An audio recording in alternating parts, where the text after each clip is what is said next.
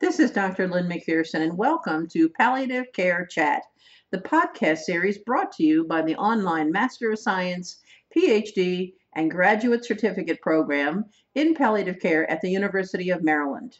I am delighted to welcome you to our podcast series titled Founders, Leaders, and Futurists in Palliative Care, a series I have recorded with Connie Dolan to support coursework in the PhD in palliative care offered by the University of Maryland, Baltimore. Hello, everyone. Welcome to another one of our University of Maryland PhD podcasts. My name's Connie Dolan, as you know, and I'm one of your faculty for the PhD program. I'm joined today by Dr. Lynn McPherson, who is the Executive Director of the University of Maryland Graduate Program in the Masters in Palliative Care Program. And we are really honored today to be joined by Dr. Ira Byock. And many of you will be reading things and you'll see Dr. Byock's name. He has been in palliative care and hospice for many years um, he really was able to get us in a very good spot because he was able to work with the Robert Wood Johnson Foundation and um, run the Promoting Excellence in Palliative Care and End of Life Care. And um, from that, created a lot of really good resources and a lot of collaboration between a lot of people. Um, He's also written several books on dying well, the four things that matter most, and the best care possible. Um, he has been all over the country, starting from Montana to New Hampshire, and now he's at California um, because he's the founder and the chief medical officer of the Institute of Human Caring of Providence St. Joseph Health System. So we are very thrilled to have you, Dr. Byock. Very much. Hi, Connie. Hi, Lynn. Thanks for having me. Absolutely. So, you know, we have are so excited for our students to be able to hear you and really hear your voice and your passion because I think you can read about things, but then you don't really know where people are coming from. So, I gave a very small snapshot about you and what you've done. And I would love to have you be able to sort of say, okay, this is who I am. This is what palliative care has meant to me and what my role has been. Because I think people's own narrative is always more interesting than what we offer. Thank you for asking. So um, let's see. Uh, I grew up in on the Jersey Shore, so I, I tend to talk fast, uh, and and you know, uh, Lynn and I get along very well together. Mm. We can complete each other's sentences. Uh, I um, um, I went to medical school in 1974, the University of Colorado, thinking I was going to be a rural family doc. Um, I was sure of it. I went, I picked a residency program that trained for rural family medicine, cradle to grave, everything, right? Uh, and I did that too. I went to um, residency in Fresno, California, uh, part of the UCSF system, but I it was very dedicated to small town rural uh, practitioners. Um, in I started residency in, in 1978 and I quickly realized I was deeply proud of the hospital I trained in. We gave great care. It was a safety net county, busy county hospital. Um, uh, I was quickly aware that there was kind of a lacuna of excellence um, around people who were acknowledged to be dying. Somehow they quite literally were down the hall in the hospital and somehow there was this sense that we didn't have much to do for them and they got less attention. And and that seemed to me to be both a an odd lapse in our commitment to excellence and sort of a social justice issue like you know like when did they stop mattering and I I helped found a little fledgling hospice program in this county, you know, medical center with kind of liaison with with um, uh, uh, county health nurses and uh, and and a nurse from Med surg and uh, uh, I I was the medical director, but uh, but I was an intern and early resident, and I had a faculty oncologist who was nice enough to kind of back me up, and there was a social work student that was my collaborator, Kim Doherty, and we developed this little hospice program. And I got really deeply involved, not by intention, because this was really not my main focus at all, um, but but in addition to preventing people from waiting six or more hours in the emergency depart- department to get their Ty threes refilled, their Tylenol with codeines refilled, or meeting people in the ED who were being admitted for rule out bowel obstruction. When if you took a careful enough history, usually in Spanish, found out that they were just constipated for the last two weeks and literally hadn't had a BM. And now, sure, they looked like they had a bowel obstruction, but you know, um, that's what we sort of developed this to do, or or or make sure that the county health nurses could find them in the vast Central Valley of California, because they might move from one family member's home to another, and there was no way of of cluing in the the uh, uh, uh, public health nurses. All of that, we did all that. What what seduced me to what has become this field is that every once in a while I'd meet somebody who knew they were dying because I'd had the conversation with them myself. But if I asked them, How are you doing today, Mr. Rodriguez? Look me straight in the face and say, I'm well, doctor. How are you? Well, how do you get, how are you well if you know you're dying and your liver is full of colon cancer? You know, like, and, and I usually quip because it's true uh, when I first heard something like that, I thought, well, it's the morphine, you know, or it's the prednisone I have them on, right? Um, but but it, I heard it not often, but just occasionally and enough that I had to realize that I had no idea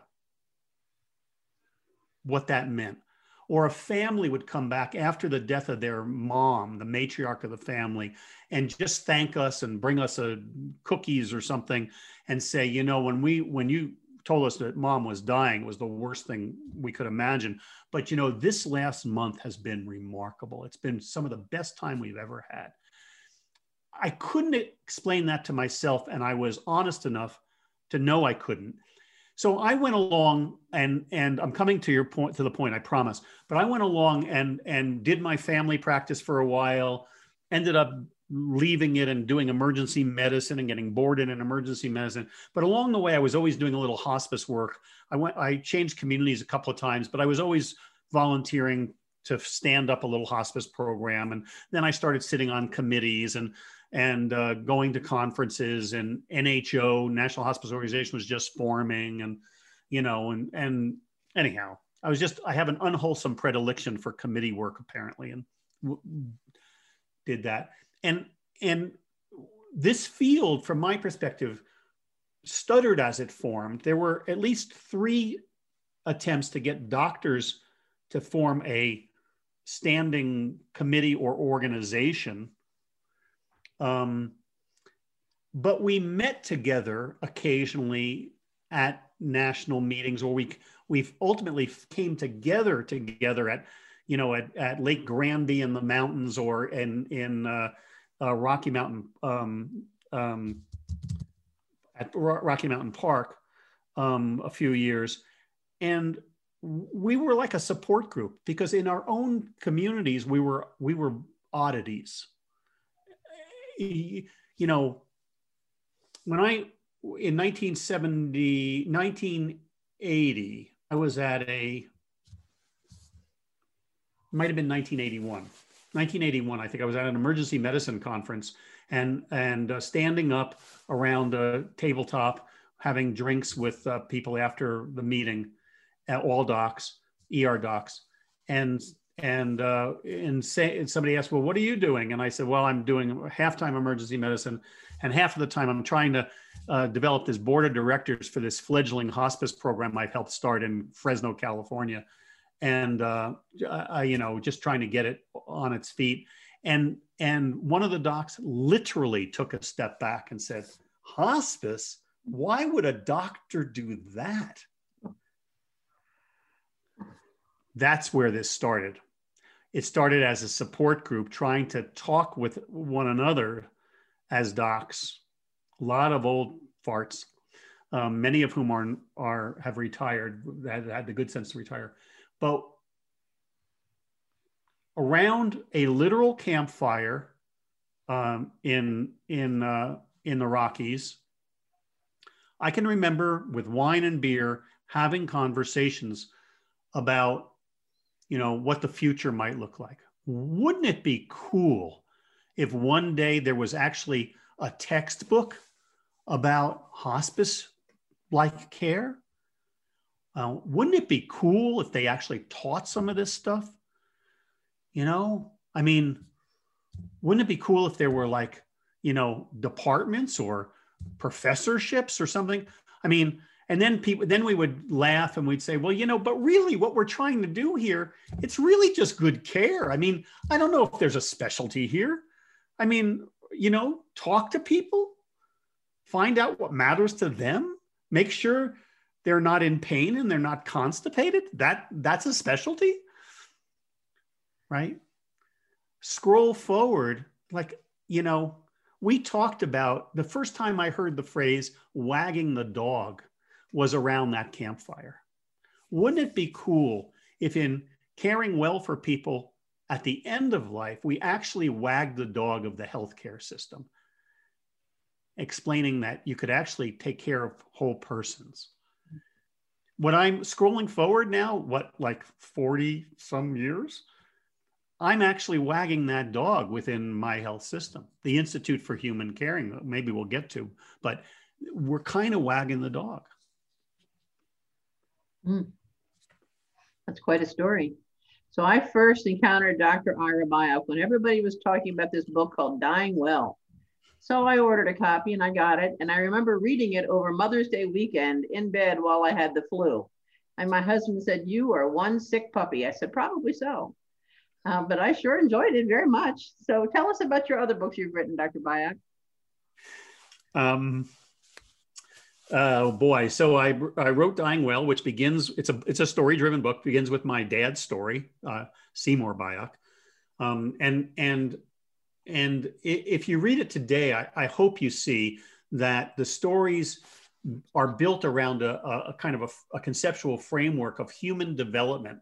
That you know, dying well. How can you be well within yourself as you're dying? It's not just dying well as an adverb like dying right or dying in a, a skillful way, but it's can a person be well as they're dying? Can you die well? Um, so there's that. Um, I um, every talk I gave for many, many, many years, I had uh, talked about the five saying five things before you know uh, as you're dying. Please forgive me. I forgive you. Thank you. I love you. Goodbye. I lost count of the number of times people came to me after and said, "Oh, I love loved your lecture, loved those five things, but you know, you don't have to be dying to say those things. And I'd very politely say, You're right. And then after a while, and it took several years, I realized I say that a lot to people. I mean, I had that same conversation innumerable times. And I said, So you don't have to be dying. So maybe there's a book here for the general public called something like uh, Saying Four Things Before Goodbye. Because even if you don't get to goodbye, if you just said those four things, then if you die suddenly, you know, there's nothing critically important left unsaid. Your relationship is kind of complete in the sense of a circle is complete if it's unbroken, right? So, um, about five or six years after Dying Well came out, I decided I'm gonna I'm gonna write a book for the general public, drop a, a grade level or reading level or two and just tell stories, real stories about people who somehow used one or more of these kind of, you know, expressions of asking for forgiveness, offering forgiveness, gratitude, and love, um, whether or not they had a chance to say goodbye. Okay. And then, but there's good, anyhow, it was called um, The Four Things Before Goodbye. Um, and then as it was going to press, quite literally, I got this frantic call from my editor who said, We have to get goodbye out of the title.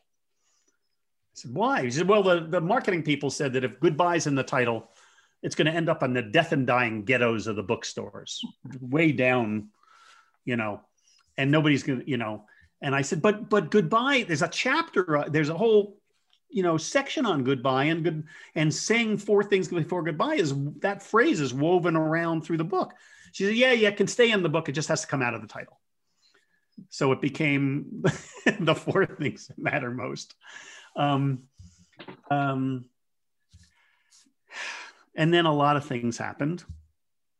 Um, as as Connie you mentioned, I was asked by the Robert Wood Johnson Foundation to um, lead this remarkable grant and technical assistance program called Promoting Excellence in End of Life Care.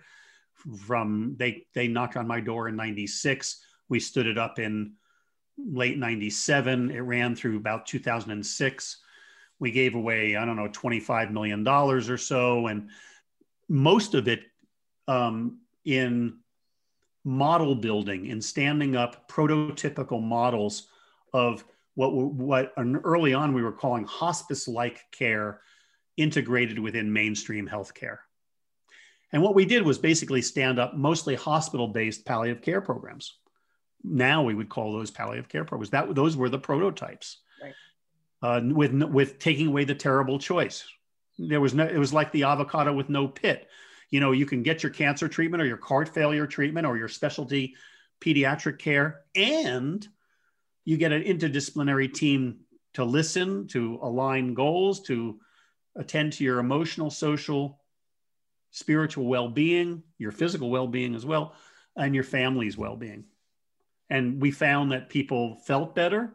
Sometimes it seemed like they were living longer, and cost went down rather than up with all this lavish care. Why? Because people spent more time at home and less time in the hospital.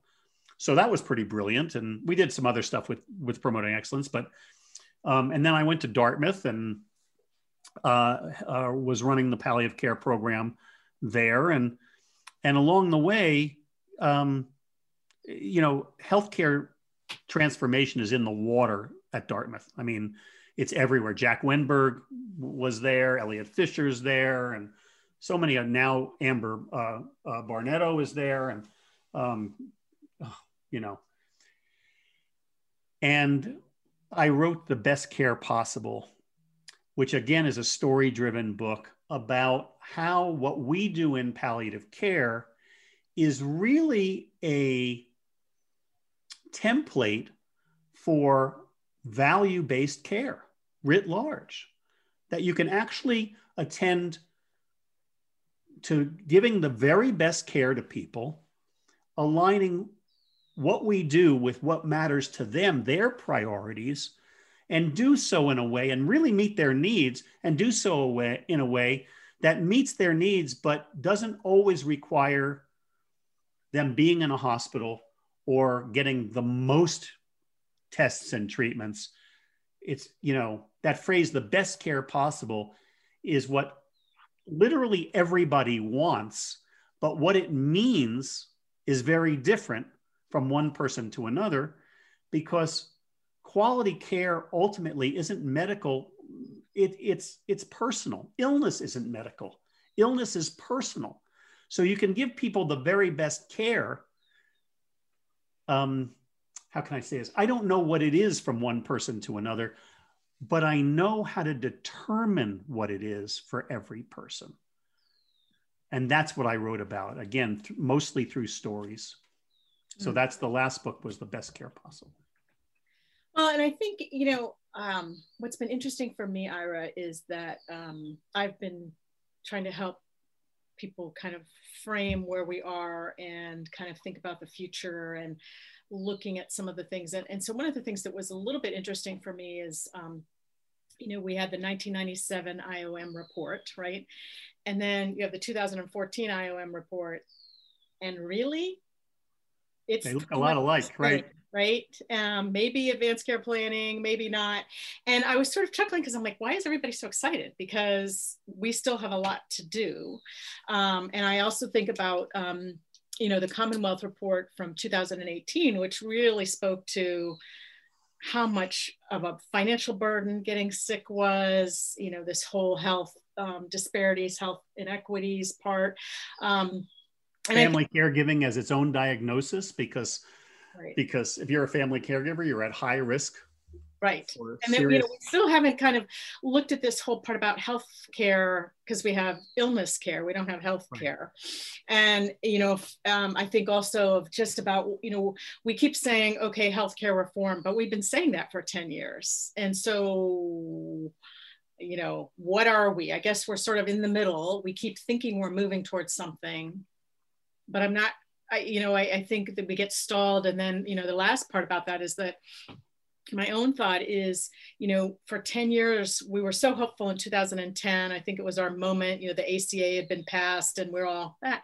And it's 10 years and PCHETA still hasn't gone there and people are still focused. And I'm like, okay, maybe we need to think about new strategies and what do we need to think about moving forward? And yes, there's there's more to this palliative care part than just the clinical anymore because we've got to be more innovative and we've got to think more about what's going on in the world. So big question of like what how do you take all that piece and kind of think forward?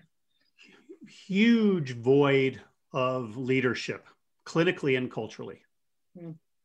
um, uh, i really appreciated your framing. Um, congress isn't leading. It's it's in the way of leadership. It is it is you know reinforcing the status quo. And and i could get party political here but i i'll try to avoid it but um, you know, but nothing is happening. There is there is some leadership, but you kind of have to look for it. But whenever I recognize a serious void in leadership, I, I think, well, there's an opportunity to fill it, right? And and some of the um, I see some voids in leadership right now that our field could be filling um, clinically and culturally, mm-hmm. and we're not uh, yet, or we're not enough. Um, but I, I, think we still, you know, we still think like, oh well, we need a law, we need a, we have to go to Congress. How many years do you have to live through this to realize that's not going to happen? It, leadership, if you're waiting for Congress for change, you know, you should be depressed. it, ain't happening. So, but but but you can move things forward in other ways. Um, uh, I could, I should probably shut up there, but. Uh, well, but I think for our students who are listening to this, it would be helpful for you to kind of say, so where are the areas of void that we sh should be having them think as leaders of palliative care stepping in? What sure. are some of the things that they need to do? Because I think we need to, you know, I think of so much of how we used to focus on what was good care and pain management and, and figuring that out. And we have, I think we have a better place of it now. Yes, I know we have an opioid crisis. Yes, I know um, we have some whole other issues, but I think the science of pain management, we sure. have much better, right? We have the whole sense of this interdisciplinary team. So I think sometimes why I'm asking this question is we default to the clinical.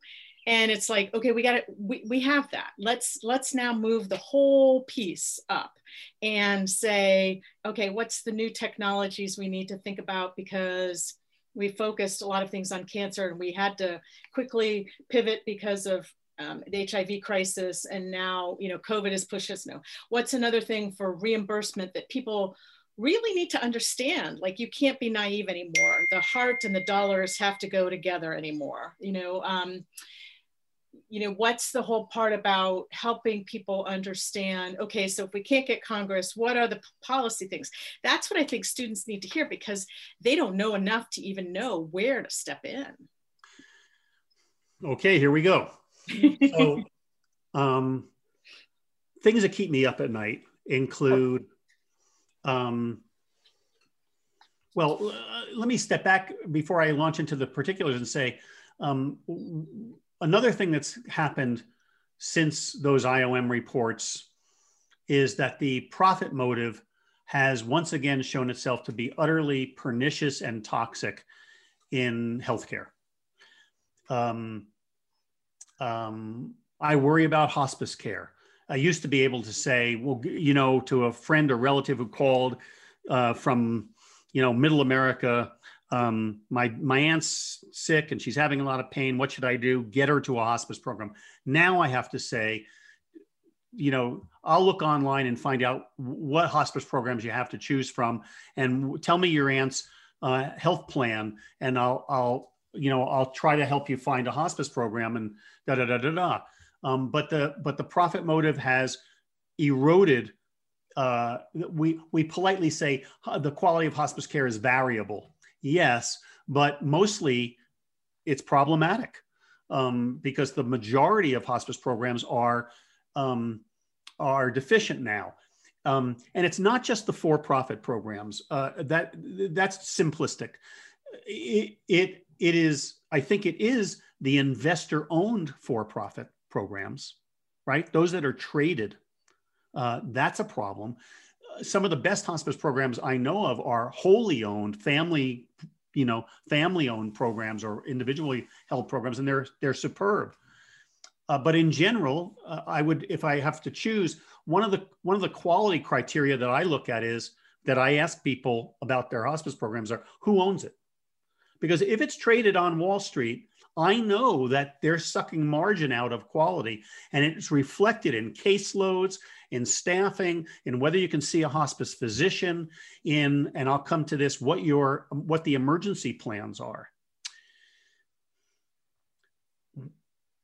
So that's a that's a that's a framing one of the things that keeps me up at night uh, is the quality of um, uh, response uh, to um, to critical situations among hospice programs and and even uh, palliative care patients, particularly if they're not in the hospital. Um, the uh, the crescendo symptoms, somebody you know infarcts their bowel or starts seizing or having severe dyspnea what are we doing? What do you do then right? And i've seen that erode. And I, again i'm now i was trained as a family doc but i was an er doc for a very long time. And uh, and as an er doc who does palliative care i want to know if i can give the first dose in the home of what i would give in an ambulance or in the ed if somebody is seizing or having crescendo pain or uh, agitated delirium. And if the answer is, well, you know, you call the hospice nurse, she calls back. Um, if it's really bad, she goes out and makes evaluation. Then she finds a doctor who would prescribe something. You find a pharmacy that's open. You get somebody to go get it, come back. Sorry, if that's the case, put somebody in an ambulance and get them to the ED, right?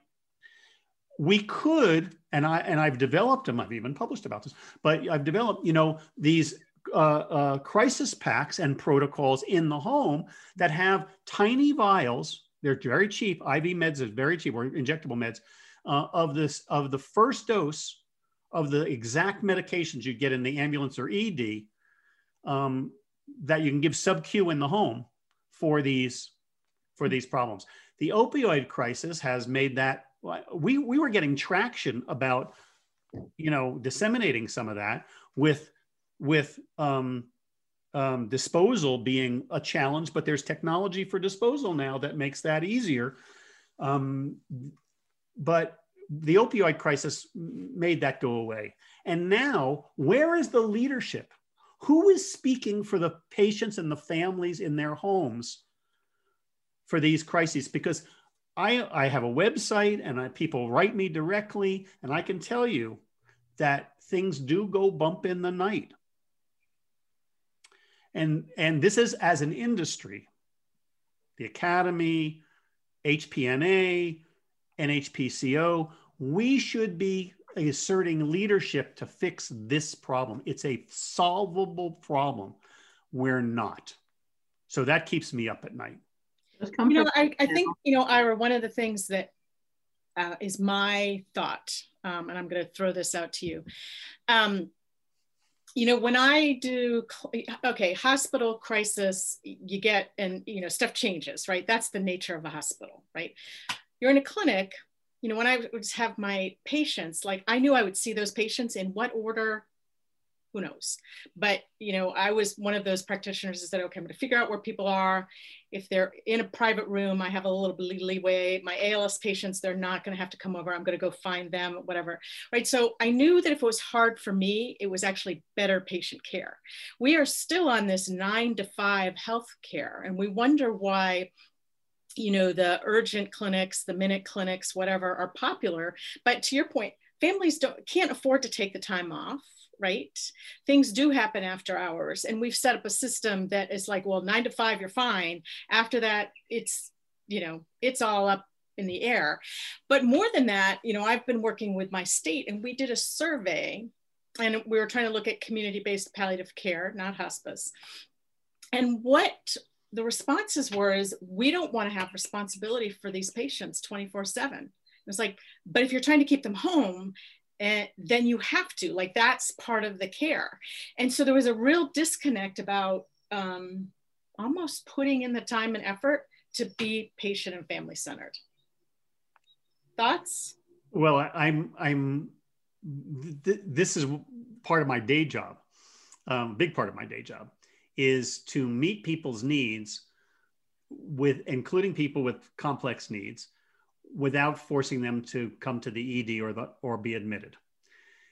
Because of the shift from volume to value, which we thought was going to happen quickly after the ACA was passed, um, but it's still happening.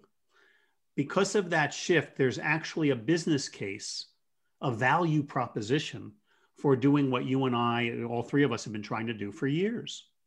Finally, it, it is there's a business case, and so within the health system that I work in now, a Providence Health System, and I, it's not just Providence; it's it's any progressive, forward-thinking health system.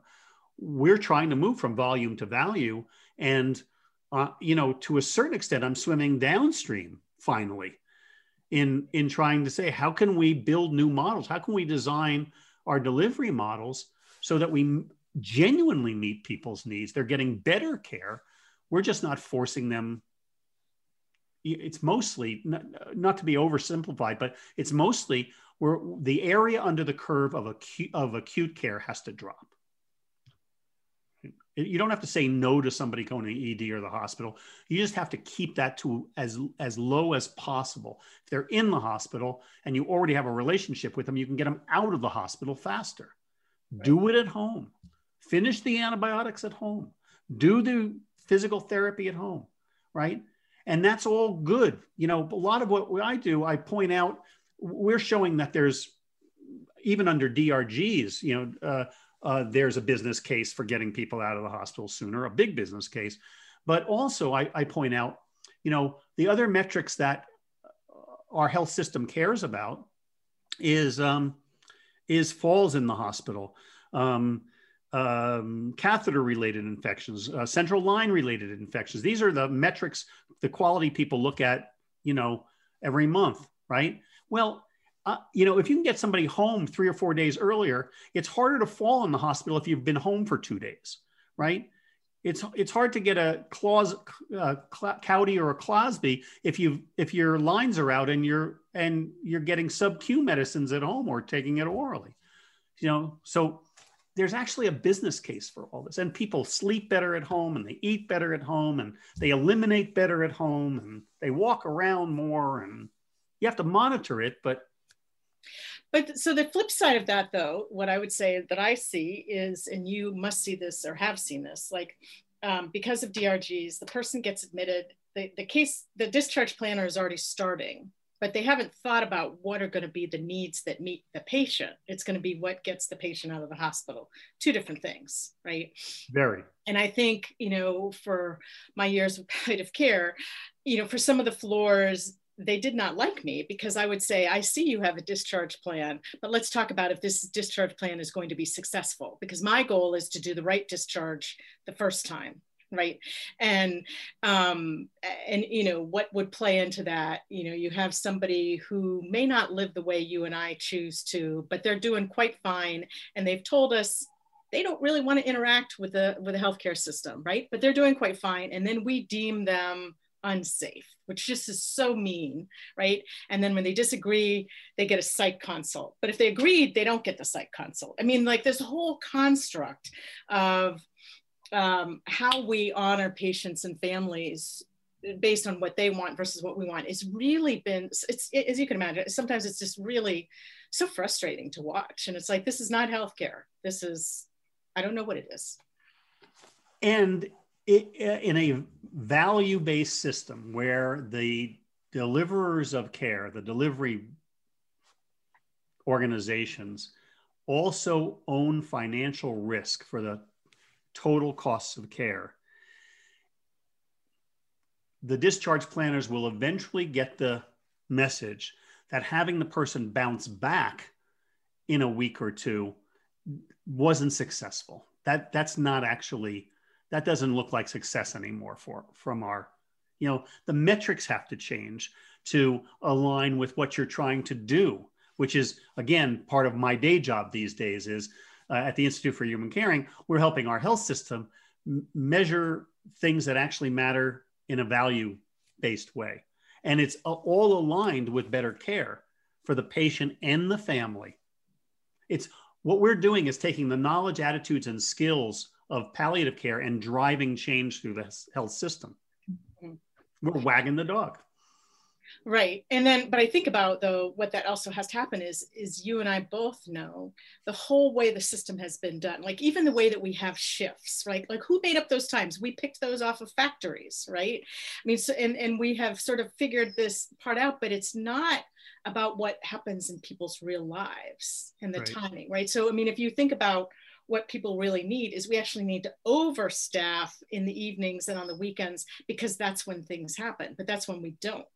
And so it's just really interesting when you start looking at that because then you know when i talk to some of my colleagues who are in the workforce it's a real mix of saying we're going to have to even change how we think we work. Um, so interesting. You know the so interesting. Yes yes with exclamation points including our palliative care programs. Yeah, absolutely. I think they're primary. All right, you know, in within within my health system, you know, um, well, my stock I think is high again, but there was a while there where the palliative care teams were not happy with Dr. Byock because we were showing them, you know, metrics, uh, their own data about um, um,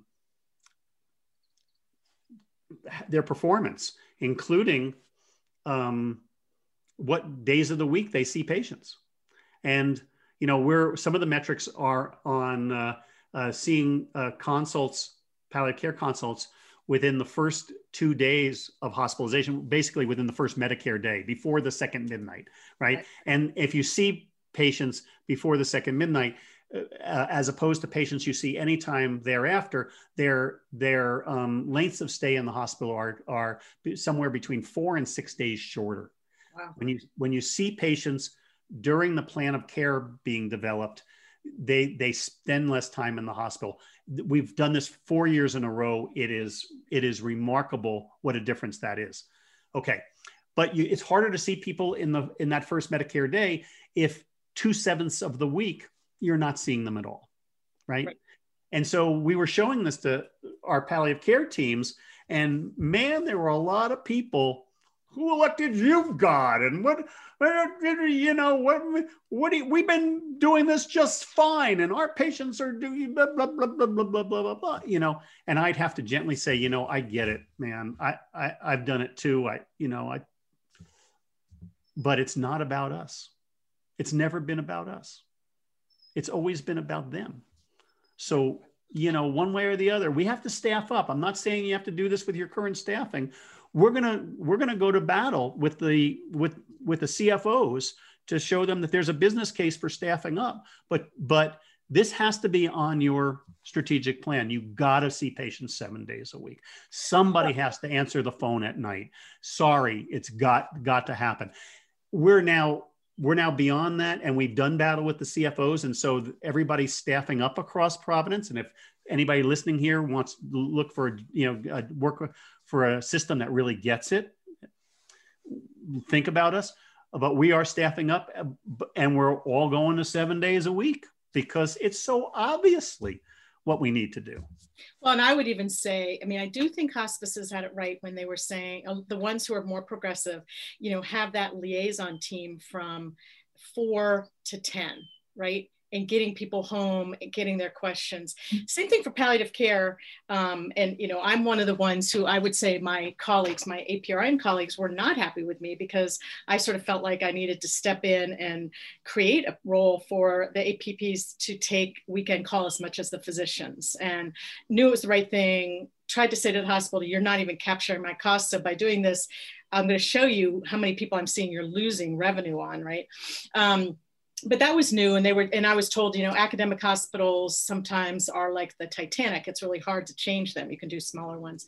But i just think that we have you know this whole part of we have a whole bunch of millennials and you know we're going to have gen zers. I mean this whole thing about work and where I, I, kind of wonder if that will be one of the biggest things that changes about healthcare because this this nine to five just feels so constrictive and then we get upset when the minute clinics or whatever and it's like they're there right? You know the cvs down the street here is 24 7 and they have weekend clinic that so if i can't see them for palliative care they're going to go there and we get upset about that but it's like have we what have we done to facilitate that so it's it's just interesting i think you know when you think about that um, and then sort of thinking about some of the again when you're talking about the value part the whole part about if you to, we're going to have to turn everything on its head because again for the hospitals and I think for some of my physician colleagues, the incentive has been if you do a procedure, that's how you bring in money. And that is so pervasive, right? Yeah, it's changing quickly, but it's but it's still there. Um, and the CFOs, I mean, there are CFOs who get it and understand value-based care, and there are CFOs who th- still think it's heads in beds. I want to I want to have my hospital full. I want to have my procedure rooms full. You know, and if you're not contributing to that and you're not booking RVUs, you know, you're a part of the problem. You know, um, we're showing them with their own data that there's an alternative and that frankly you know if you if you continue on the path that you're at you're going to go out of business or some somebody else is going to buy this organization because you're going to be losing money. Um, I, I want to before we close i want to i want to turn attention to something. I'm i'm still about well-being through the end of life. Another thing that keeps me up at night well, several things, is uh, that palliative care in the hospital is being sold and palliative care is being monetized through some, some, you know, organizations that have gone profit for profit as ways of getting people out of the hospital. And it both is, but it shouldn't be a way of skimping, mm-hmm. right?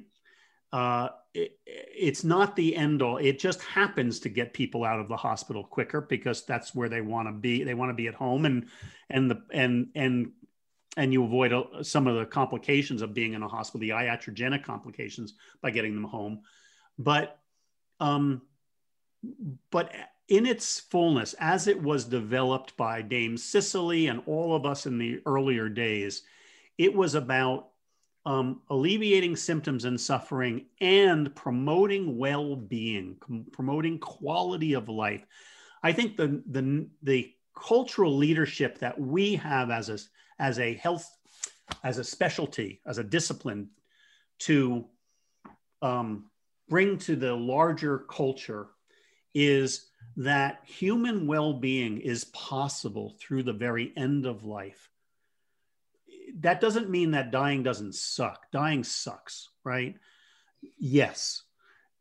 But concomitant with all of the arduous nature of illness and caregiving and dying, well being is concomitantly possible for many, many people, more so than I ever thought possible. And and even in their caregiving and in their concomitant grieving, there is the ability for people to feel that they a sense of well-being that this is hard this is awful and yet it's also wonderful to be to be strengthening the sense of family to be caring for mom or dad. You know we can become closer together. I'm not in any in any sense diminishing or romanticizing this at all believe me. I'm an old er doc right? I get it. It sucks but it's possible for people to grow through this.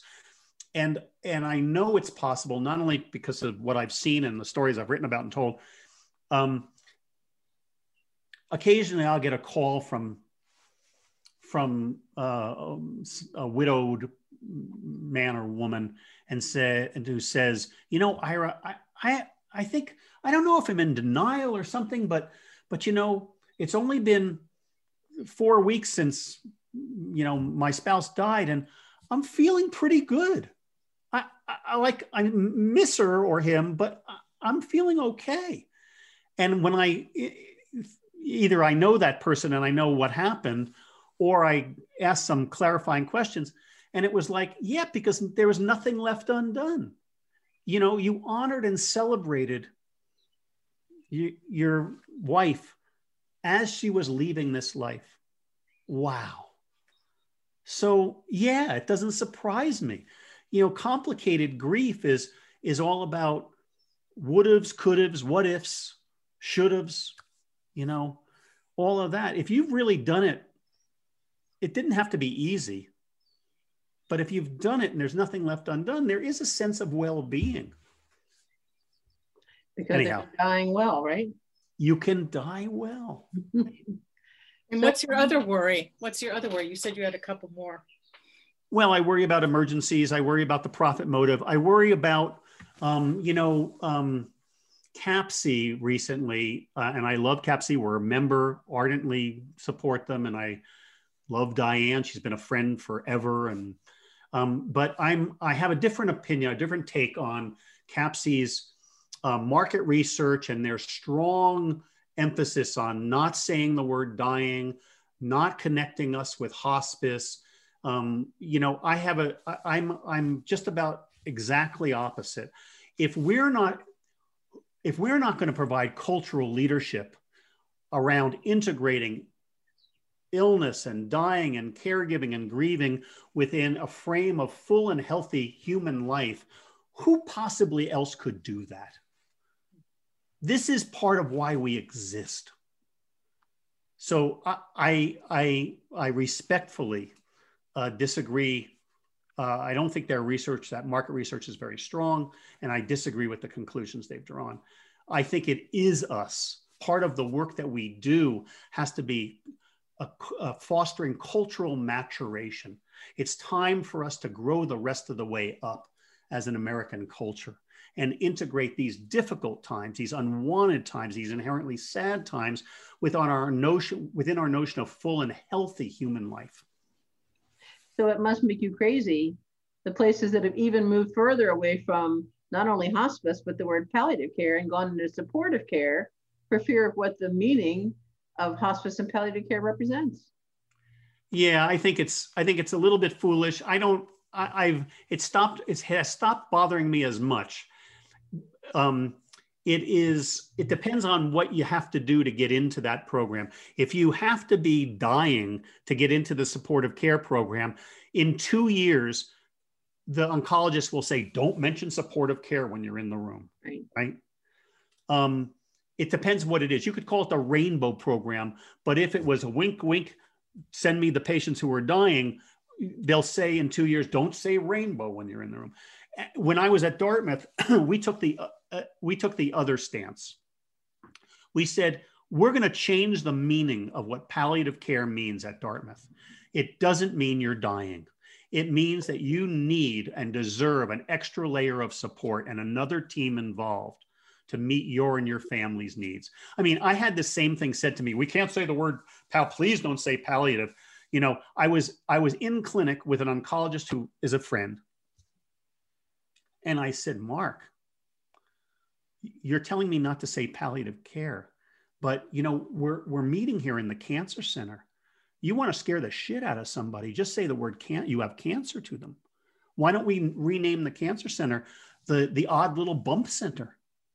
Hmm. because we could scare the daylights out of people. Why don't we just say, you know, you need the best care possible, and Dr. Byock and his team will provide you a layer of service that you really need and deserve right along with you, whatever you decide, whatever happens. And that's what we did. And it really lost its sting. Good, good. So any, any last advice for our graduates as they go forth? Psilocybin for everybody, what's your best shot? you have to have me back for the psilocybin discussion. Totally.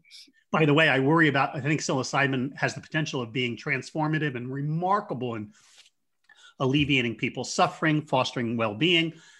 But I worry about the profit motive. Mm-hmm. We will find a way to screw this up. Yeah. Yeah. If we're not really careful. Mm-hmm. Has to be done carefully. Definitely. But other things for people who are entering into the field or that you want our students to be thinking of, because this is this is you know they're going to be the leaders and we hope the next generation. You know what are your thoughts for them going forward? Um, have a centering practice.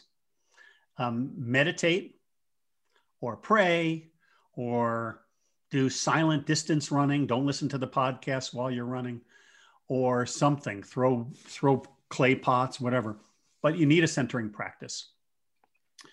Um, you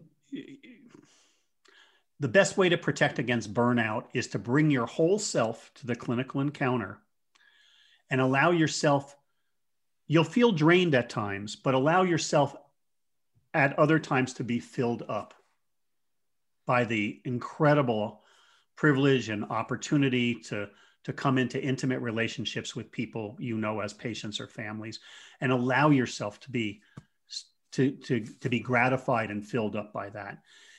I think burnout happens not because of the sadness or stress of the work, but mostly because uh, from being under supported or under resourced in doing this work. If you're if you're working within a team and you've got sufficient staffing and you you feel supported and you can you can consistently provide the best care possible from your own internal sense of what that means, um, um, you know, you'll still need weekends not on call and and vacations, but you can you can you can go the duration. You can do this for a very long period of time because you know you can allow yourself to be resourced and filled up, and and and so if you're feeling if you're feeling burned out, um, consider that you may be working for the wrong organization or not getting the support you need, uh, or you're not able to bring your whole self to the clinical encounter, so you're not available to be filled up as well as be as serving. You know how people who work in this field look around and they look at nurses and doctors and say, "Would I like that nurse to take care of me, or that doctor to take care of me, or someone I care about?" Dr. Byock, you check all the boxes for me, boo boo. You're the best.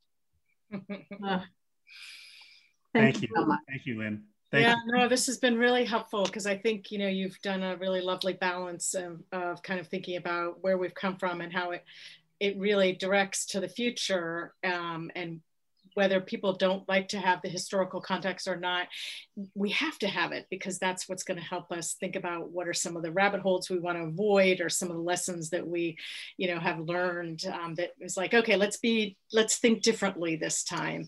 Um, so, I mean, I think that there's just so much, um, there's still so much more. And I think with its next evolution, you know, to watch is really great. And I think that you have, um, in, in your different iterations and when you think about some of your different books, you've really helped people kind of think about some of the different areas. Um, and that really, in the end, it is all about the human connection and each of us as an individual.